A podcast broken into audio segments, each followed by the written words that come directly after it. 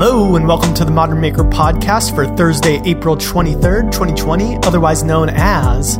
Actually, this is crazy. I don't know if they've been adding dumb holidays, but there's 7 to choose from today. So I'm going to pick the 2 that are the least appropriate for the world that we're living in right now, which would be Take a Chance Day and Take Your Daughter to Work Day. That seems like a bad idea. Well, yeah. I mean, your daughter is at your workplace technically if you have kids, because that's true. Working from home. That's right. Everybody's celebrating even more this year. Yes. So it wasn't go like hug a stranger day though. Yeah. Well, that's the take a chance part. Yeah, breathe on a stranger day. So yeah, how's everything going in your guys' neck of the desert? Pretty good. I've had a productive editing week. I got out a bunch of videos. I got the bed videos I've been doing have been doing really well. Just cranking out the views. People really seem to like the transformable daybed. And then I published the kitchen build episode of the Container House series. So episode 7 is now out, and yeah, it was interesting. I sort of did it a little bit differently than what I normally do. Mm-hmm. I sort of did almost the reveal and the tour of the kitchen to start the video and then showed the construction sort of back end behind it. And yeah, now I'm on to editing the bathroom video for the Container House and working on the forms for these concrete pavers, which should be seeing some good Instagram clips of them right when this podcast comes out. So check my stories and you should see some cool concrete pours and some unusual looking forms. Nice. That's cool. Let's hop back to the daybed. Yeah. You never would have thought that had pool noodles, dude. It was really funny because I think the podcast was this. I heard it on the podcast first. This wasn't an idea that you had brought to me beforehand. And so whenever I heard it on the show, I was very skeptical. I'm not going to lie. But you have no clue it's pool noodles for the back cushion. Right. So I've seen a few of those sofas where they have a cylindrical backrest. Yeah. And normally it's just a single one and it's maybe like 8 or 9 inches in diameter, and then that can kind of pivot and rotate and to different levels of recliningness. But I used 3 pieces of EMT conduit with 3.5-inch pool noodles over them. I always thought that pool noodles were interesting because they're so cheap, and the foam is remarkably firm. Like it has the right consistency of almost like a Kaizen foam or like a very firm cushion. Yeah. So I thought it'd be good for a backrest that was over a hard structure. Yeah, that makes sense. Yeah, they kind of seem like they'll hold their shape indefinitely. Yes. And yeah, I still want to, I kind of want to do a more ridiculous chair or sofa that's all out of them. Because you could just put 2 panels of plywood parallel to each other and then just put threaded pipe with flanges in between. And you could literally just trace the whole outline of a seat. And it would all be... Yeah, like a big chaise or something. Right. Seems like it would feel good on the back. Like you could like roll up and down it or something. Yeah. Yeah, like kind of like I guess that's what they do. They have like people use like a lacrosse ball or something like that, and they put it against the wall in their back, and then they kind of like look like a bear scratching their back against a tree. But yeah, pool noodles are an interesting thing. But what I liked about them was that it's funny. Whenever I do something that involves something that resembles upholstering, I'm always trying to think of a way to get away to do it without sewing. So my whole design process for this thing is just how do I hide the parts where I just ironed a seam in the material after I cut it and then just glued that seam to hem it so I don't have to sew. So everything's always designed around that. And what I liked about the pool noodles is that the ends the diameter is small enough that I could hide the ends with wood. So I don't have to figure out how to fold and cut fabric and then neatly fold and tuck it around to hide there. I know with those 2 side panels of wood, I can hide the messy ends of the upholstered parts. Yeah. I've got a kind of sewing conundrum coming up now. So I'm building a high chair. And so basically the part that like goes in between the kid's legs, it's like that kind of strap. I think it's called flat nylon. It's like what would be on your backpack that you pull to tighten it. It's like webbing. Yeah. So my plan was initially that Dolores or my mom or somebody would have helped me sew a loop. Basically, I would have put it around the bar that goes like in front of the kid's stomach and then just gone down and underneath the seat and then attached it. But with you know, stores being closed and everything, I ordered something off Joann's Fabrics, but they're only open on the weekends, and they're not even open. It's just where you like go pick it up when they pull the order for you. So I ordered it and it didn't become available this past weekend. And I was like, well, I'm not going to wait a whole week to finish this step or whatever, like basically to have to finish the project. So I'm just going to do it. And then I'm going to have to somehow like sew it in place around the thing. I know nothing about sewing. Obviously, you wouldn't be able to take a sewing machine to it anymore. I'm hoping it's simple enough that like you can just get needle and a thread and just like maybe between that and like some super glue or something like that. I feel like you can do it. Yeah, I think so. But is it a strap or is it like a big piece of fabric? It's a strap. So it's like, just picture like literally what you would pull on like a backpack to like tighten the... Why don't you just use a piece of leather? You know what? No one likes it. No, because my kid's not into that kind of stuff. He's going to get chapped. He's going to chafe. Because, I mean, that's why I've always liked leather or felt, is because they don't need to be hemmed. Cut them real clean. One thing could be like, I'm afraid it would get dirty over the long run. Like, so that stuff you could, it just seems like it would like wash better. And like, you could probably put like a Scotch guard on it or something to make it. If the fabric's nylon, you can also just kind of heat weld it. I mean, I've done that with like rope to, like if you cut a nylon rope and the end starts fraying all crazy, you just take a lighter to it and it kind of melts it all together. Ooh, yeah. That's a good point. I bet you that would work because I think it's called flat nylon. So yeah. I'm guessing it's made out of nylon. Maybe you could use like an iron for straightening hair or just an iron. Yeah, like crimp it together kind of. Or even if you could just kind of like fuse the strands of the nylon together, you might be able to get away with a rivet or fabric glue.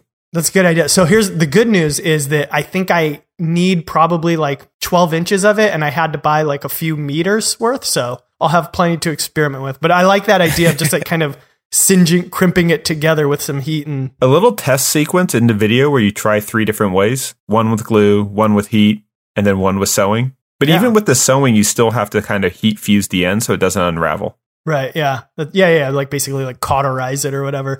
Okay. Epoxy. Yeah. I'm going to try that. And then in the video, I'll just put whatever 2 didn't work well first. I was going to say, I also know they make just fabric weld adhesive. And I feel like you could get enough surface area where they are overlapping that could probably just work on its own. So you basically like just wrap it around the fabric itself and then that stuff welds? Basically. You heat it up, kind of like a heat shrink or something? Exactly. Like I would just loop it around, have it to where you've got at least like 3/4 of an inch where the 2 pieces are meeting, and then just use fabric weld and then put a couple spring clamps on it. Sweet.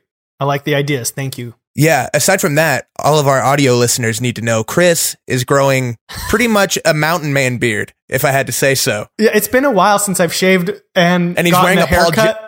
He's wearing a Paul Bunyan jacket too, so he's really looking wild. I got my ox outside. I'm ready to go. One more idea, Chris. Okay, what? Shave. You could take like a piece of wood that was is the strap about 1.5 inches wide? About an inch wide. So you could take a piece of 2 little thin 1/4 inch thick pieces of a hardwood, and so 1/4 inch thick, about 1/8 inch to a 1/4 inch wider than the strap. Okay. Cut out just a little 16th recess in each one and then just glue those around the ends. So it almost has like a stiff wooden end. So you know like how like a shoelace has that little sleeve that makes the end so you can poke it through. Oh man, I wish so bad I knew what it was called right now. Right. You could create like a flat wooden version of that end to the strap. So that sort of serves as the hem. Okay. Although it might be the sort of like dangling little block that your kid might fiddle with too much, but there's a lot of ways you can just terminate a frayed end into something solid as well. But they call me the Terminator. I'll be back. So high chair, huh? Quality. All right. Moving away from my fabric talk. High chair, that's going to be a real, that video is going to go crazy, well, I bet. Yeah, I made it because yesterday was 420. I made a high chair. That's not true. I actually started it before that and it did not come out by then. But you know what? Because it's been 2 weeks since we podcast. I feel like, and man, in the world that we're living in now, that feels like it's like 3 months. 2 weeks. It really feels like a while. Is a long time. It's like, how far do you rewind back? I know. Well, because you had not put out the bus video, I don't think, last time we talked. And episode 2 is close to being ready to go live. There you go. So how was it everything you imagined it would have been to put it out? Honestly, Yes. And it's so relieving, dude. It's abundantly clear now that I should have done that a long time ago. The stress completely gone. Now that that first episode has come out, I was able to sort of level up my production, I think. I think the video really plays not like a TV show, but to the pacing that everything's, you know, in just minute and a half, 2 minute chunks, even though there's a lot to digest. And even though it's really information dense, I really did my best to either use establishing shots or little clips to kind of give breathers. That way it wasn't too much at one time. And then also just not stick on any one task for too long either. Mm-hmm. And so I think it really kept the pace of the video moving. The shots, I think, really looked great between Joshua Tree being out every window and then once the bus was painted white, just that being an awesome sort of stage to be building on. The video, the footage looks so rad. So I'm really excited. Episode 2 is burning. I'm building out the bedroom right now. So just basically building out a cool platform that's got a lot of storage nooks. Mm-hmm. That way you can access all that extra space underneath the bed and then building out the auxiliary things. And it's coming out really awesome. I've got the platform pretty much complete. I'll be putting the headboard on the day after we're recording. And from there, I've got to do a little bit of sewing myself. I need to make a bench seat or like a window seat. So basically the engine compartment is in the rear of the bus and it takes up a lot of the space in that area. So I'm basically building the bed platform out from where the engine compartment levels off at about a foot and a half. Okay. I'm just extending that platform out all the way past the wheel wells, because those would have been in the way anyway. So I've just got this really oversized bed platform that'll have just little trap doors that you can access all that underneath space with. And then I'm just following that same angle that the engine compartment goes up for the headboard. And then where it levels off again over the headboard, I'll upholster up a nice cushion. So I bought a sewing machine from Walmart. It was the last one, literally the last one they had. I grabbed one off of it. There were two sewing machines left sitting on a Rubbermaid table. I think there were returns or something like that. And I grabbed one as another lady grabbed the other. And we just were like, all right, I guess that's it. So I guess sewing machines are what everybody's like trying to sew their own toilet paper right now, or what's going on? Yeah, they're trying to sew their own toilet paper. They're popular now. The craft section at Walmart, I will say, because Joann's, that stuff is all the way in Palm Springs. It's cleared out between like all the paints being gone, all the sewing machines, and even the fabric. Busy, huh? I was about to say, even the fabric rolls were pretty thin. So I think people are taking the opportunity to get the DIY list taken care of. Get the crafting going, get the sewing going. Everyone's going to be a master crocheter by the time this thing ends. Yes, everyone's crocheting. The hand embroidery per capita level has gone up so high since quarantine. That'll be the one thing people remember about coronavirus in 5 years from now. I'll tell you one thing that's really cool about this bus series, though. What's up? Pulling numbers. Is it? Like, I'm not saying it's going viral or anything like that. By the busload? But yeah, I would just say compared to the average video, it's definitely doing way above that. So it's nice. That much more encouraging just to buckle down and knock that puppy out. You know, it's funny. So thank you everybody for the comments and watching, the listeners. I appreciate it big time. You said like, man, like I'm so happy that I did it, relief, all that stuff. And like, has there ever been anything similar to this where like you were thinking about it for a while, you eventually do it and you're like, too soon? Like, we never say that yet. No, yeah, I'm going to come back to this in 6 months. Yeah. Why did I do this so soon? I have done that. What was too soon that you did? You were like, you were ahead of the curve for it or something? Yeah, I think I did like when I did the concrete kintsugi stuff with like the gold flake. Uh-huh. Like I did it before the epoxy trend, and I don't think people were ready to see these kind of like colorful synthetic cracks in that stuff. Yeah. Ahead of your time. Yeah, there's been a few things like that where I think it's funny you bring up the kintsugi, not to run you off the tracks, but I think you're kind of right, because I was looking through my Instagram posts that did the best over the past year. And of my top 10 were like 3 of the concrete kintsugi stuff that I did. Right. Granted, it wasn't epoxy, but it was still a similar idea. Right. So I think that was the one that comes to mind, but it all works itself out, right? Like the DIY fitness stuff. I had that idea, I was working on a series of that a while ago, and it did fine. It did slightly above average, but it didn't do gangbusters. Mm-hmm. But now, oh man, like all those videos are all popping off. I was going to say, they've been being recommended to me, and I feel like I've seen them before, and I'm not even like searching for fitness stuff. Right. So let's talk a little. We haven't actually talked much YouTube lately, so I think we're safe to to have a little digital shop talk. All right. It was funny. The first few weeks of shelter in place, I kind of saw very typical numbers. And my first reaction was like, oh, everyone's going to watch more YouTube. But actually, I think people were watching news and checking Twitter. But after that, my view numbers are probably almost double what they normally are. Now, I think probably only about like 20% of that is, you know, sort of just more people at home time. I think the majority of it is sort of evident in the types of videos that are doing well. So it's not my new videos that are necessarily popping off. But what I'm seeing is a trend, and I'm curious if you guys see something similar, it's the useful videos are getting watched a lot. So it's not like the frivolous kind of like, you know, artsy pieces like the spiral staircase or the kind of crazy, you know, lounge chairs and things like that. It's the DIY fitness stuff. It's like the home garden stuff, the concrete countertops, the very practical furniture builds, the beds, the sofas, and the home improvement. So it seems like there's, and again, way too small of a sample size just using my own channel, but I've like if I look at like my top 10 videos, they're all videos from a few years ago that are very pragmatically minded as DIY projects. So as you were talking, I was looking at my dashboard and similar things. Over the past 28 days, my views are up 42%, which is awesome.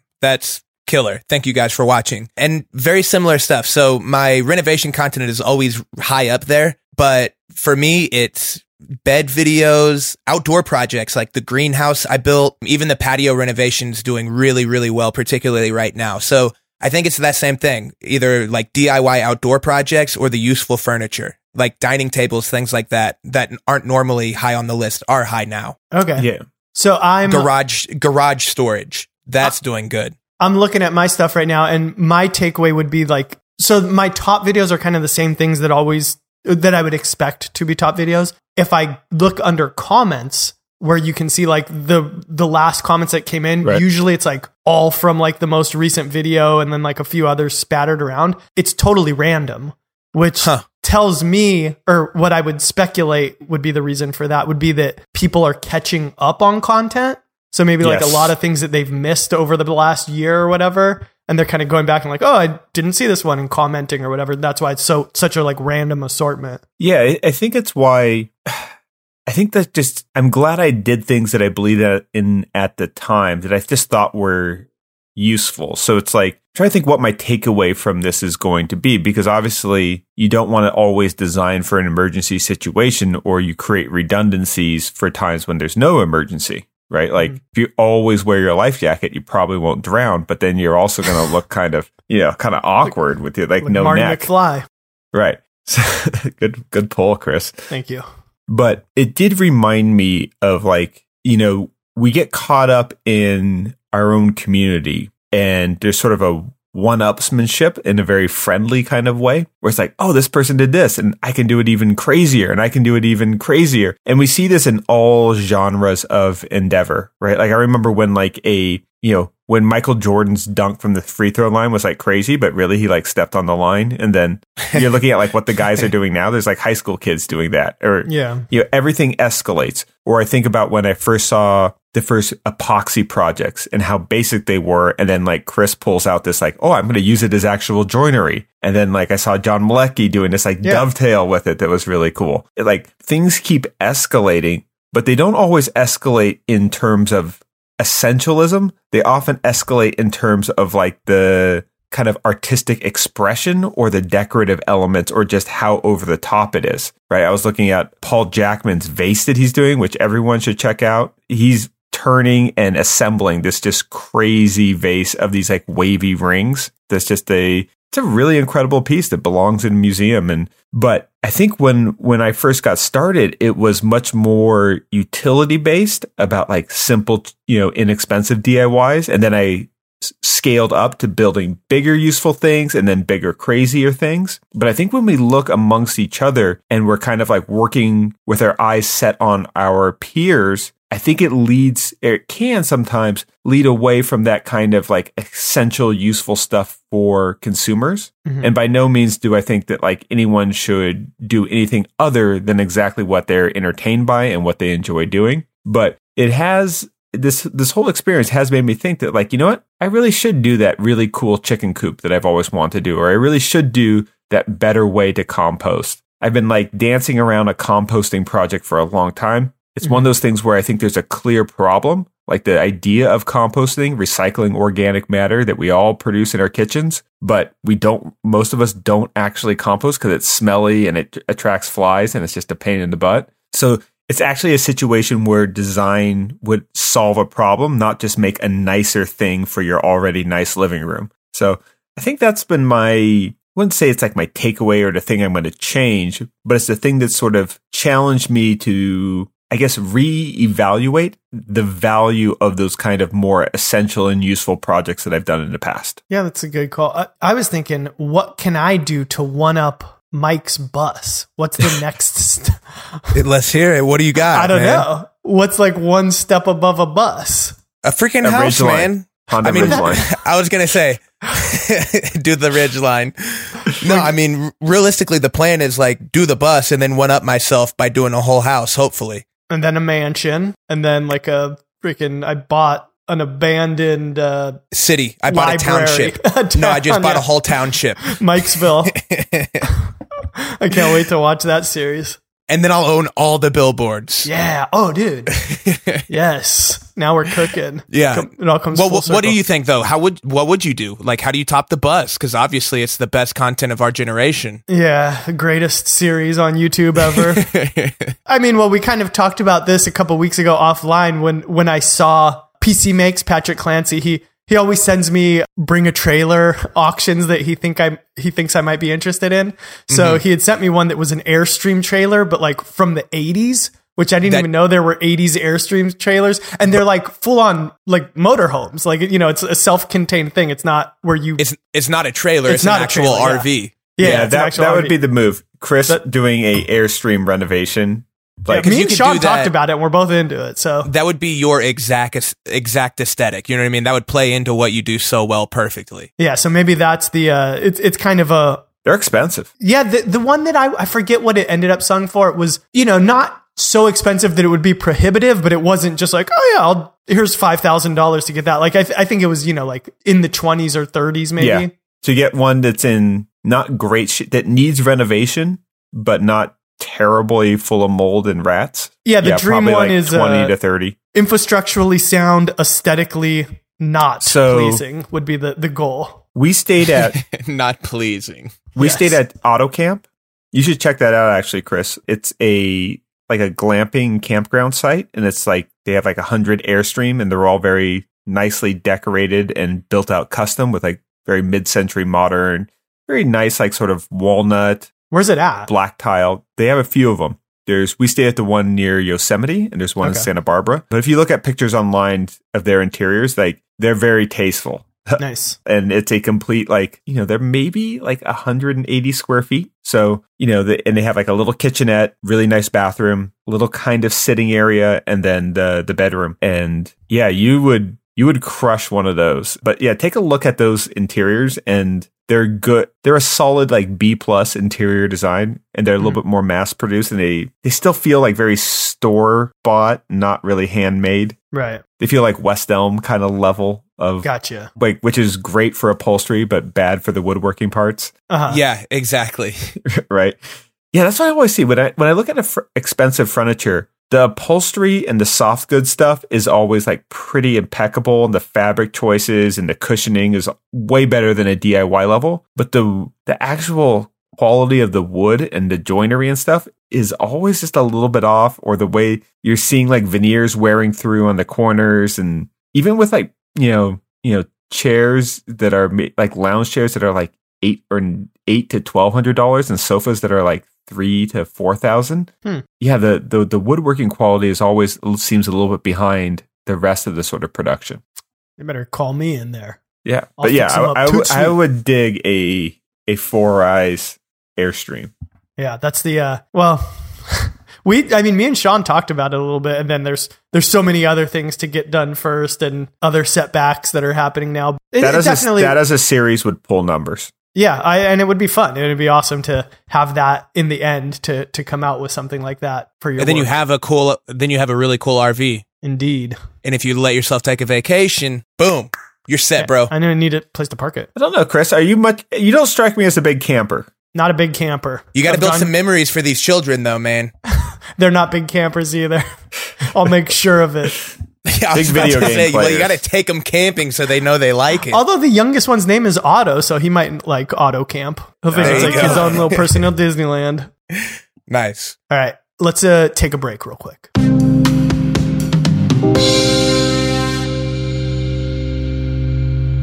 This episode is sponsored by Bespoke Post. Now, we've talked about them before, and now we have the stuff in hand. And Mike, we had some fun with it, right? Yeah, we unboxed everything a couple of nights ago, and it was a ton of fun. What was some of your favorite stuff? What boxes did we get? I really like the survival kit. We experiment with the survival matches, and if you go to our TikTok, you'll see a post of that. If you also go to our Instagram, we'll be putting some posts of these different packages in our stories, and they're really, really cool. Yeah, so sum up Bespoke Post. What is it in 2 sentences? Bespoke Post is a subscription service where they curate really cool stuff into these different packages, and you get to pick which one that you want, and they're all pretty good, but I really like the cocktail one. We got a martini shaker. We got the strainer.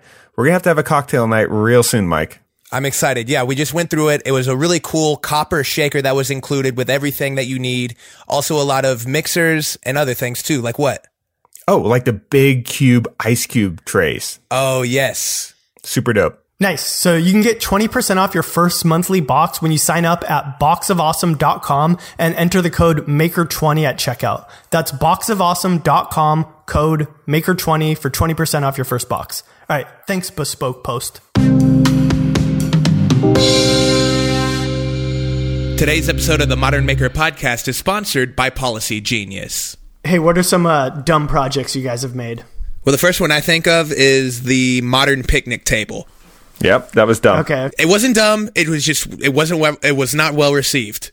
For me, in that same vein, would probably be my CNC modular planters. Yeah.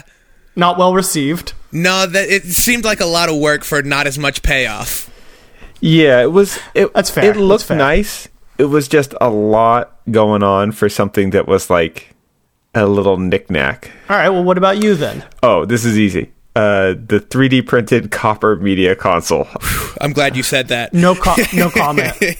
I was going to say it if you didn't. Not only did it look terrible, it also didn't work very well. No, it was not strong. So 3 projects, none of them were great, right? But at the end of the day, stakes were pretty low. No harm, no foul, right? But if you're trying to find life insurance, you don't want to make mistakes.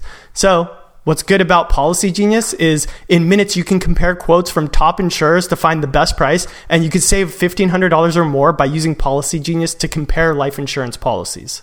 Insurance is one of the most underrated things. As an old person, like if there's one thing I could take from my age and experience and just shoot into Mike's head, like it would be the need for insurance. One of the saddest things happened on the construction site. This plumber, young guy, very entrepreneurial, doing his own thing, always like really cheerful at work. One day he's like late to the job site and his truck got completely broken into. All his tools gotten stolen. I was like, dang. Oh, please tell me you had insurance. Nope. Yeah. So he was just set back so much. And I hate seeing that happen to good people. Get insurance. Yeah. Yeah, I mean, it makes sense. I mean, that guy, somebody like Mike, like you mentioned, they probably just figure they don't have the time. They don't want to deal with the headache, whatever it is. So with Policy Genius, once you apply, their team handles all the paperwork, all the red tape, all that stuff for free.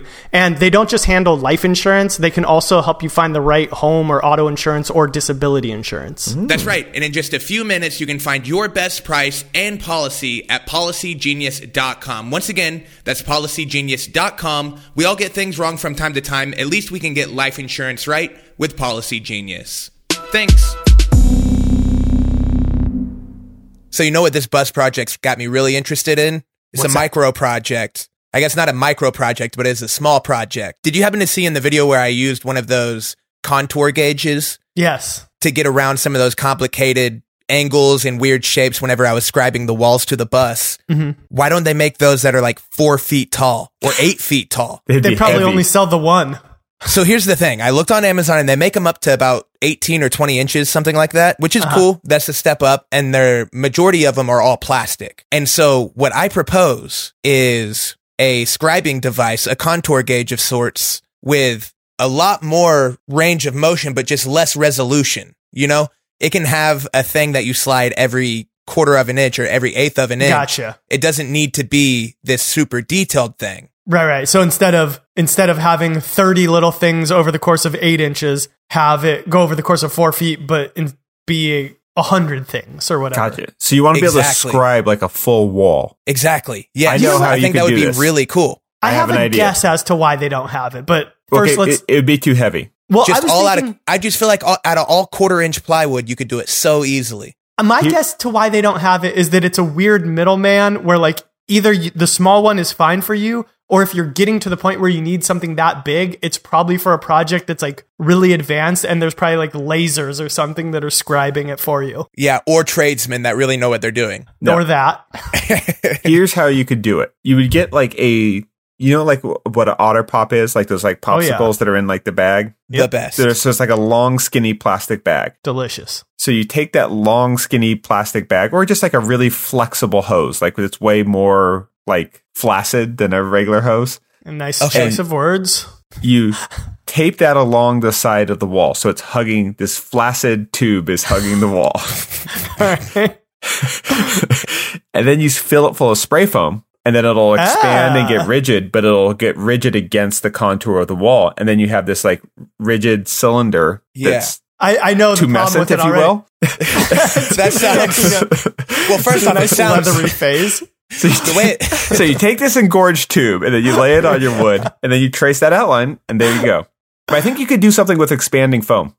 Maybe, yeah. How would you get the clear tube to not move off? Like, why wouldn't it just expand and just straighten out, you know? Duct taped to the wall. Duct taped to to the wall. Okay. And so I see the problem. Yeah, I can kind of see it. It's going to expand front and back way more than you're going to want it and, like, not be useful. Then you'd almost have to, like, saw, like, a little segment of it so that you have a close to two-dimensional thing. So you'd have to like sandwich that between like pieces of plywood or something. Right.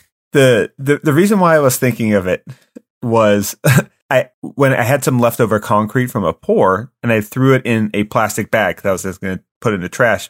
But I set the plastic bag with the wet concrete on top of my drill without really looking because it was in the plastic bag. Didn't matter. And it like totally formed around the handle of the drill. So I wonder if there's like, and I think I saw a video on like Smooth On or something where they were using like spray foam to like fill like the inside of a void and then, you know, took the shell off and they had this like perfectly, you know, expanded foam thing. But yeah, I think the reason they don't make, I guess the other cool thing would, you could do a modular one where you could take a couple of those contour things and make a way that they snap on top of each other. Very reasonable. Yeah.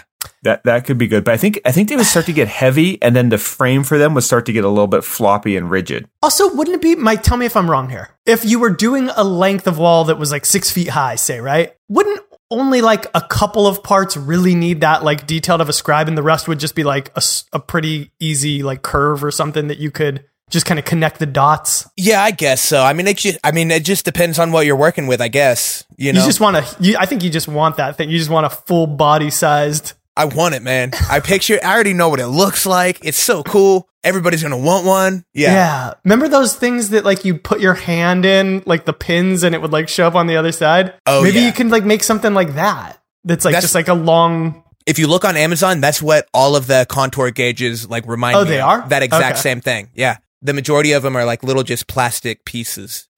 But anyways, what are some other cool tool ideas you have? I'm sure you got something circling in the back of your head. Have you ever thought of why don't they have this tool? I can think of another one. Let's hear it. Oh, actually, no, I did think of one the other day. Okay, great. Cool. All right, you're up there. All right, here we go. You know, I bet you they do have something similar to this. But so for the high chair, I did my first ever like seat dish. That's, you know, where it's like shaped to be more comfortable or whatever. Not because... You really need it in a high chair, especially since the kid's wearing a diaper. Like, I'm sure he's not hurting his butt too much sitting in there. But just because I wanted to get one made so that I could like test it out for when I do a chair with one eventually. And so I actually cut it on the CNC and then I made another one by hand just to see what it was like. And I used an angle grinder and then a sander. And it's way, way faster by hand, but obviously not as precise. But I was thinking, you know, it'd be really cool would be like an angle grinder on a CNC. That an would angle like just, grinder on a C. Oh, yeah. Wow. So basically like on an arm that was computer controlled because it like hogs out material pretty quick. Yeah. So yeah. It could be like, it could be for like roughly shaping things pretty evenly. If you put like you know, a cut saw, yeah. Yeah. Yeah. It wouldn't need to be like, you know, oh, it's within a 32nd of an inch or whatever. Or, you know, that could be like as detailed as it got. Whereas like, you know, a CNC's like hundredths of inches or whatever that it's detailed to. I thought something like that could be kind of cool. And there probably would be a way actually for like seat dishes that like maybe you could do something where it's almost like on a pendulum or something. And like you set it to a different radius. So it just like hogs out the material in like an even arc. Like there'd probably be some way to even set that up on my own. I'm sure yeah. Izzy Swan could do it. Yeah. Yeah. Let's it would put be a really cool on a swing. Yeah. A chainsaw on a swing. Right, I got one. That sounds solid. What is it? 18 inch speed square. Wait, 18 inch what? Speed square. Oh, dude, that's been on the list, that? Bro. No, they need it. Yeah. 12 inch. How big is my speed? My speed square is only now I gotta go get it. No.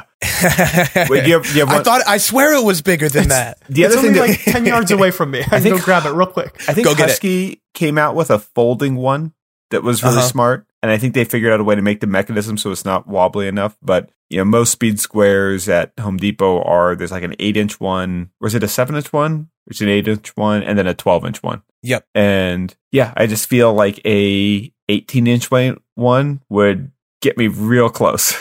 Right. All right, Chris, yeah. What do we got? Well, in my head, it was just big, but 12 inches. Wow. Yeah.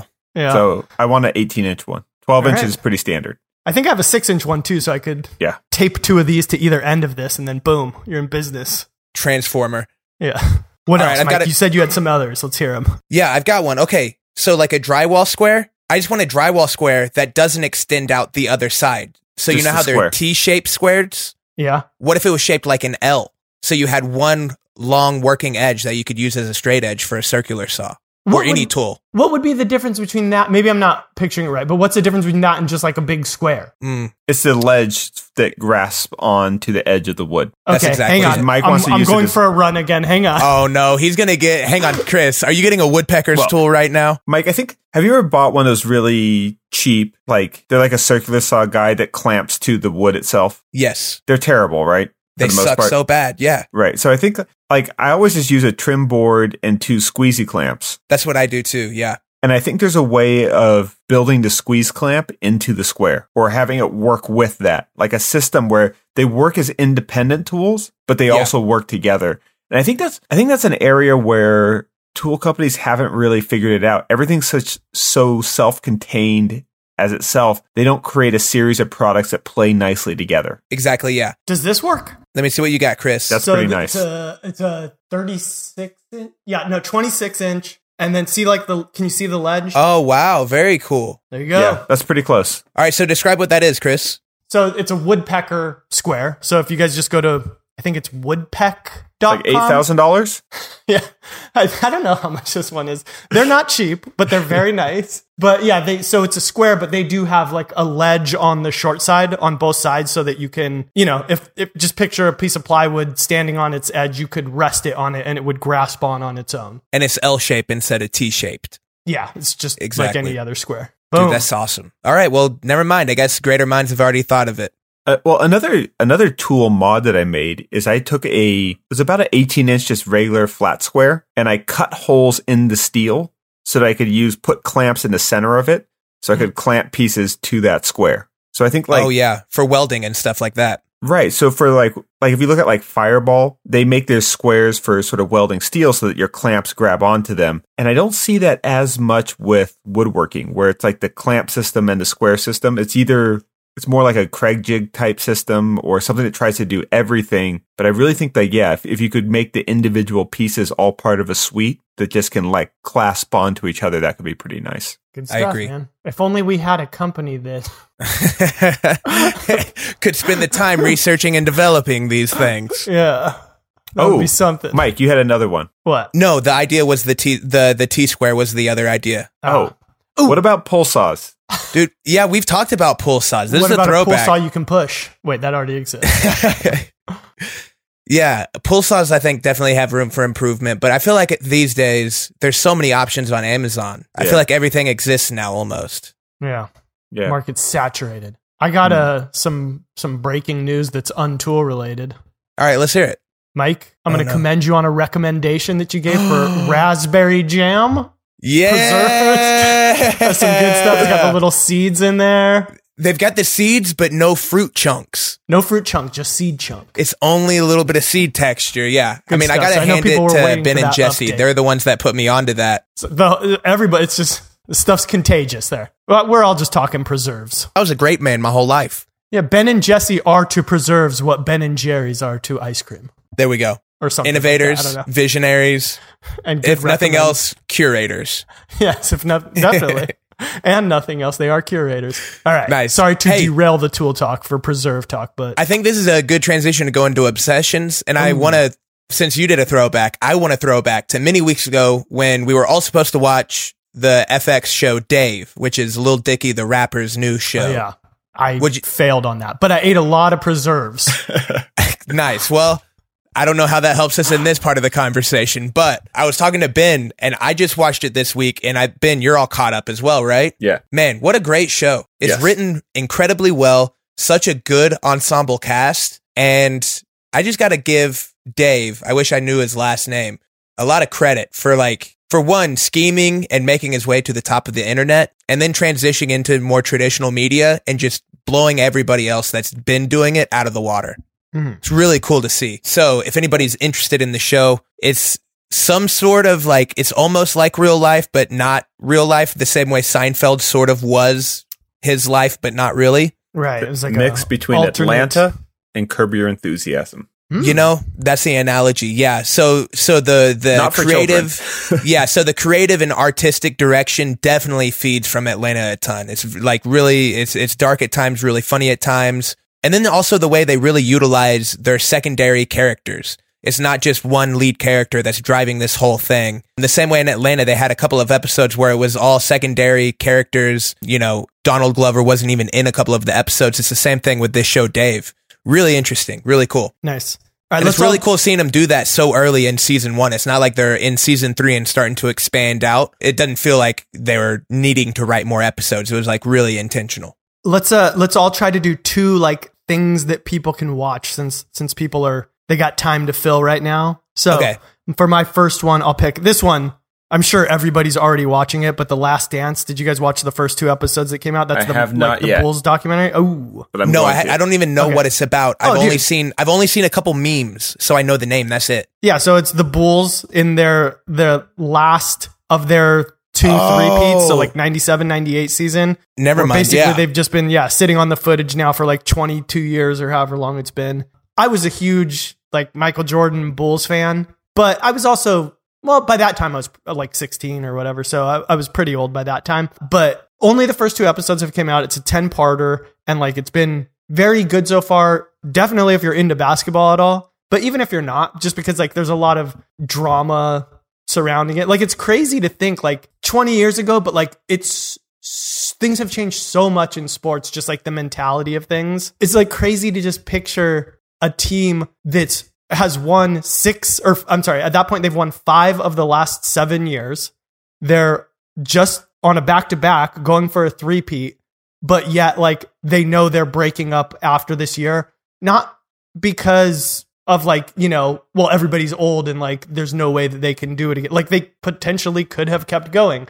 And it wasn't even like that much of a money thing. Like you definitely, if you said like, no, we're just spending the money and keeping it together, you would make more money in doing that than you would spend. So it kind of like a lot of it comes down to egos and that sort of thing. Yeah. It seems like we'll see how it all plays out. But yeah, it's very interesting. And it's just crazy to like see how much things have changed in 20 years, which is a long time ago, but not that long ago. So how was the footage? Because I haven't seen any episodes yet. Because Ben, me and you were actually talking about it. Yeah. And I had no idea that they just had this vault of footage that had never even been seen before. Like, I mean, who knows how many hours they taped, but it's like they literally just like documented the entire season. They're there with them from preseason through the whole season. Plus, they're like cutting in other footage. So like, you know, the way that it so far, the way it's been, it jumps around timeline a lot. So you know, if they're talking about a topic like, you know, oh, when I was growing up or when I was in high school, this, then it might like cut to a 15-minute segment that like kind of tells that story in more context or whatever. Yeah. So between all of the footage that they have from that, plus all of the footage that has to do with the things that they're referencing, like they had a huge pool to pull from. Nice. Thank you. Ben, first pick. Let's see. I'm kind of pretty close to giving up on Westworld. Ooh. So I'm like shifting my time elsewhere. So I've been like, enjoying. Where is it? Like halfway through the third season or something? Yeah, it's just gotten. It's still visually great, but it's like the third season of like visually spectacular show, but just you keep waiting for them to make you care about anyone in the show, and they're just not that good at that. Huh. And it for me, it sort of underlies the importance of humor. I mean, even in like shows like Breaking Bad, which is not a funny show, there's still moments of humor in it. Right. Just like the inherent dynamic between like Walt and Jesse is often funny because they just come from such different worlds. And there's that sort of condescending like professor and slacker kid kind of relationship. So I've sort of given up on that. I haven't been watching too much stuff. I've been trying to actually reduce screen time because the weather's nice out here now and do more outdoor stuff. So I've been actually running, which is kind of unusual for my fitness regime, but it's just like short, 1 to 2 mile runs and exercising more. So I don't really have too much that I've been watching. Oh, I listened to a good episode of the Tim Ferriss podcast. Oh, that's a good recommendation. To that in a while. There we go. I listened to one with the one I'll recommend. It's a recent one, and it's him and Ryan Holiday. And Ryan Holiday wrote that book, The Obstacle is the Way. They are both kind of aficionados of ancient philosophers, which sounds really boring, but the way they talk about it, you realize how the things that we all struggle with in terms of anxiety and fear and ambition and all these things are things that, men in ancient Rome also struggled with, right? Like they are... And they were talking about in the context of, this current pandemic and just like, how do you deal with like the frustration when you missed on an investment opportunity that you kind of saw, but you didn't pull the trigger on, right? Yeah. Like, how do you see that as not as a one-off, but actually as an encouraging tendency that your foresight is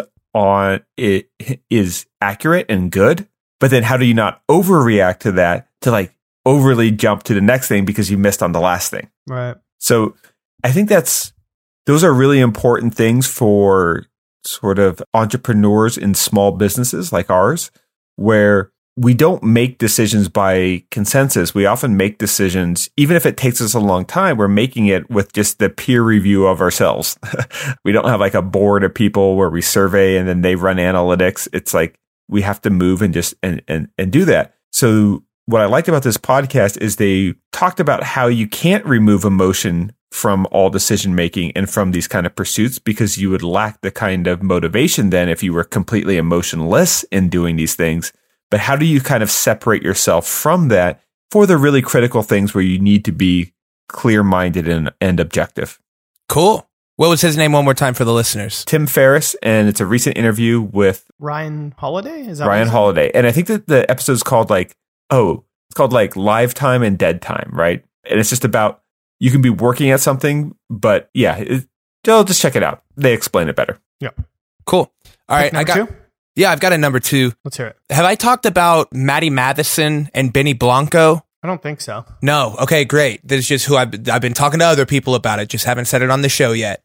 So there's two characters, two people. They're doing their own individual, entertainment kind of thing. One of them is a guy named Matty Matheson, and he was one of the people that Viceland initially launched their network with, and he had a show called Dead Set on Life. I don't know how old he is. He's probably in his 30s. He's like this fat, happy guy that cooks a lot, and his show on Viceland was, in my opinion, aside from Action Bronson watching Ancient Aliens, was definitely the best stuff that Viceland produced. And so he, along with Benny Blanco, who was the sort of brains behind like all of Kesha's most famous songs or a lot of Katy Perry's most famous songs, like California Girls, things like that. He wrote and produced the majority of those.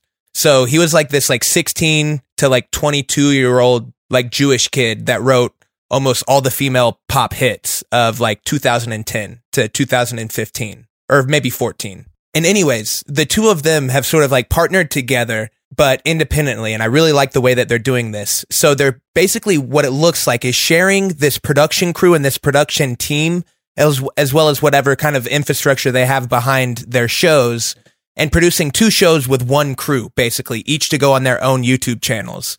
One of them is a cooking show on Maddie Matheson's channel, and it's really great. It's just whatever, it's exactly what you expect out of a personality-driven cooking show, but he's got a good personality and he does it well. And that guy, Benny Blanco, who's traditionally a music producer, was sort of being the producer for that show for the first few episodes while it was getting its legs. And now it's doing really well. I think he's built it up to a channel of over 1 million subscribers in like 8 episodes or something like that. He's really crushing it. Wow. And then Benny Blanco with Maddie Matheson is doing a show called Eating Out America, where it's just like a travel food show with celebrities. And once again, they're doing it really well. They're just doing it to the same level of production Viceland was, which was, in my book, it was like a step up on traditional TV, where it's a lot more handheld documentary style, not as high budget production, but a lot more mindful in the production and the directing of things.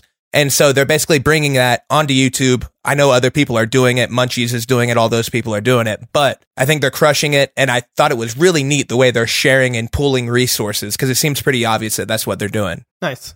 So it's a recommendation, and they got quite a few episodes. So check them out, guys. I got another duo recommendation then. Cool. This is one that I should preface by saying I have not watched it yet, but I know it's going to be good. And the reason I haven't watched it yet is because it just came out today. So maybe I'll catch an episode tonight.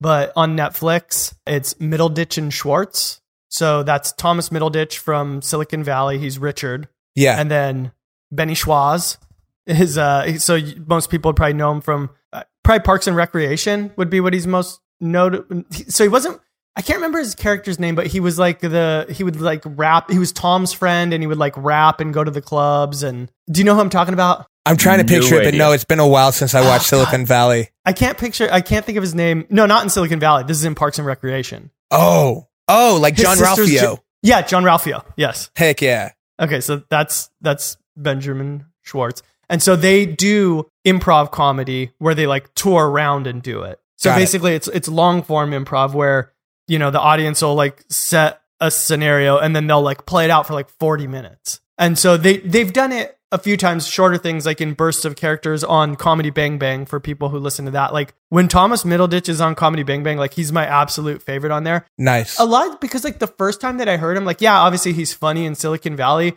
And I wouldn't call what he plays a straight man, but it's probably like the straightest of the characters on there. But in actuality, he's like probably the goofiest of all the actors on there. And so he's very funny. Schwartz is very funny too. I can't imagine it not being good if it's anything similar to, you know, the way that their characters always end up on Comedy Bang Bang. So if you like to laugh and you like improv and you have Netflix and you like duos and you're bored, that's my recommendation. Right on. You say Comedy Bang Bang differently than I say it. I say Bang Bang. You say Comedy Bang Bang. Comedy Bang Bang. You go up with it. I go down with it. Comedy Bang Bang. All right, Ben, you got a second rec or are you out on this one, man? He's tapped. I got a good one. Oh, okay. It's a service. Second one. A service? Yeah. And I think there's a lot of people trying to think about right now, like alternative income streams and things like that. And I've never been a person that really sells a lot of digital products or plans. Like I've always tried to keep it pretty clean for my own focus, but I did put the container house architectural drawings up for sale.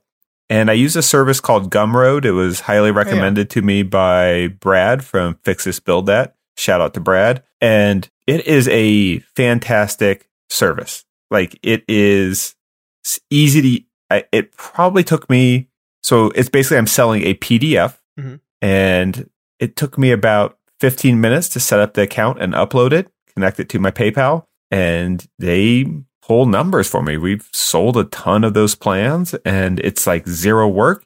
I get these nice little notifications. I don't even have to check the dashboard because they send me sort of weekly emails telling me how I did. And it started out where I was putting links to the Gumroad site where the plan was for sale.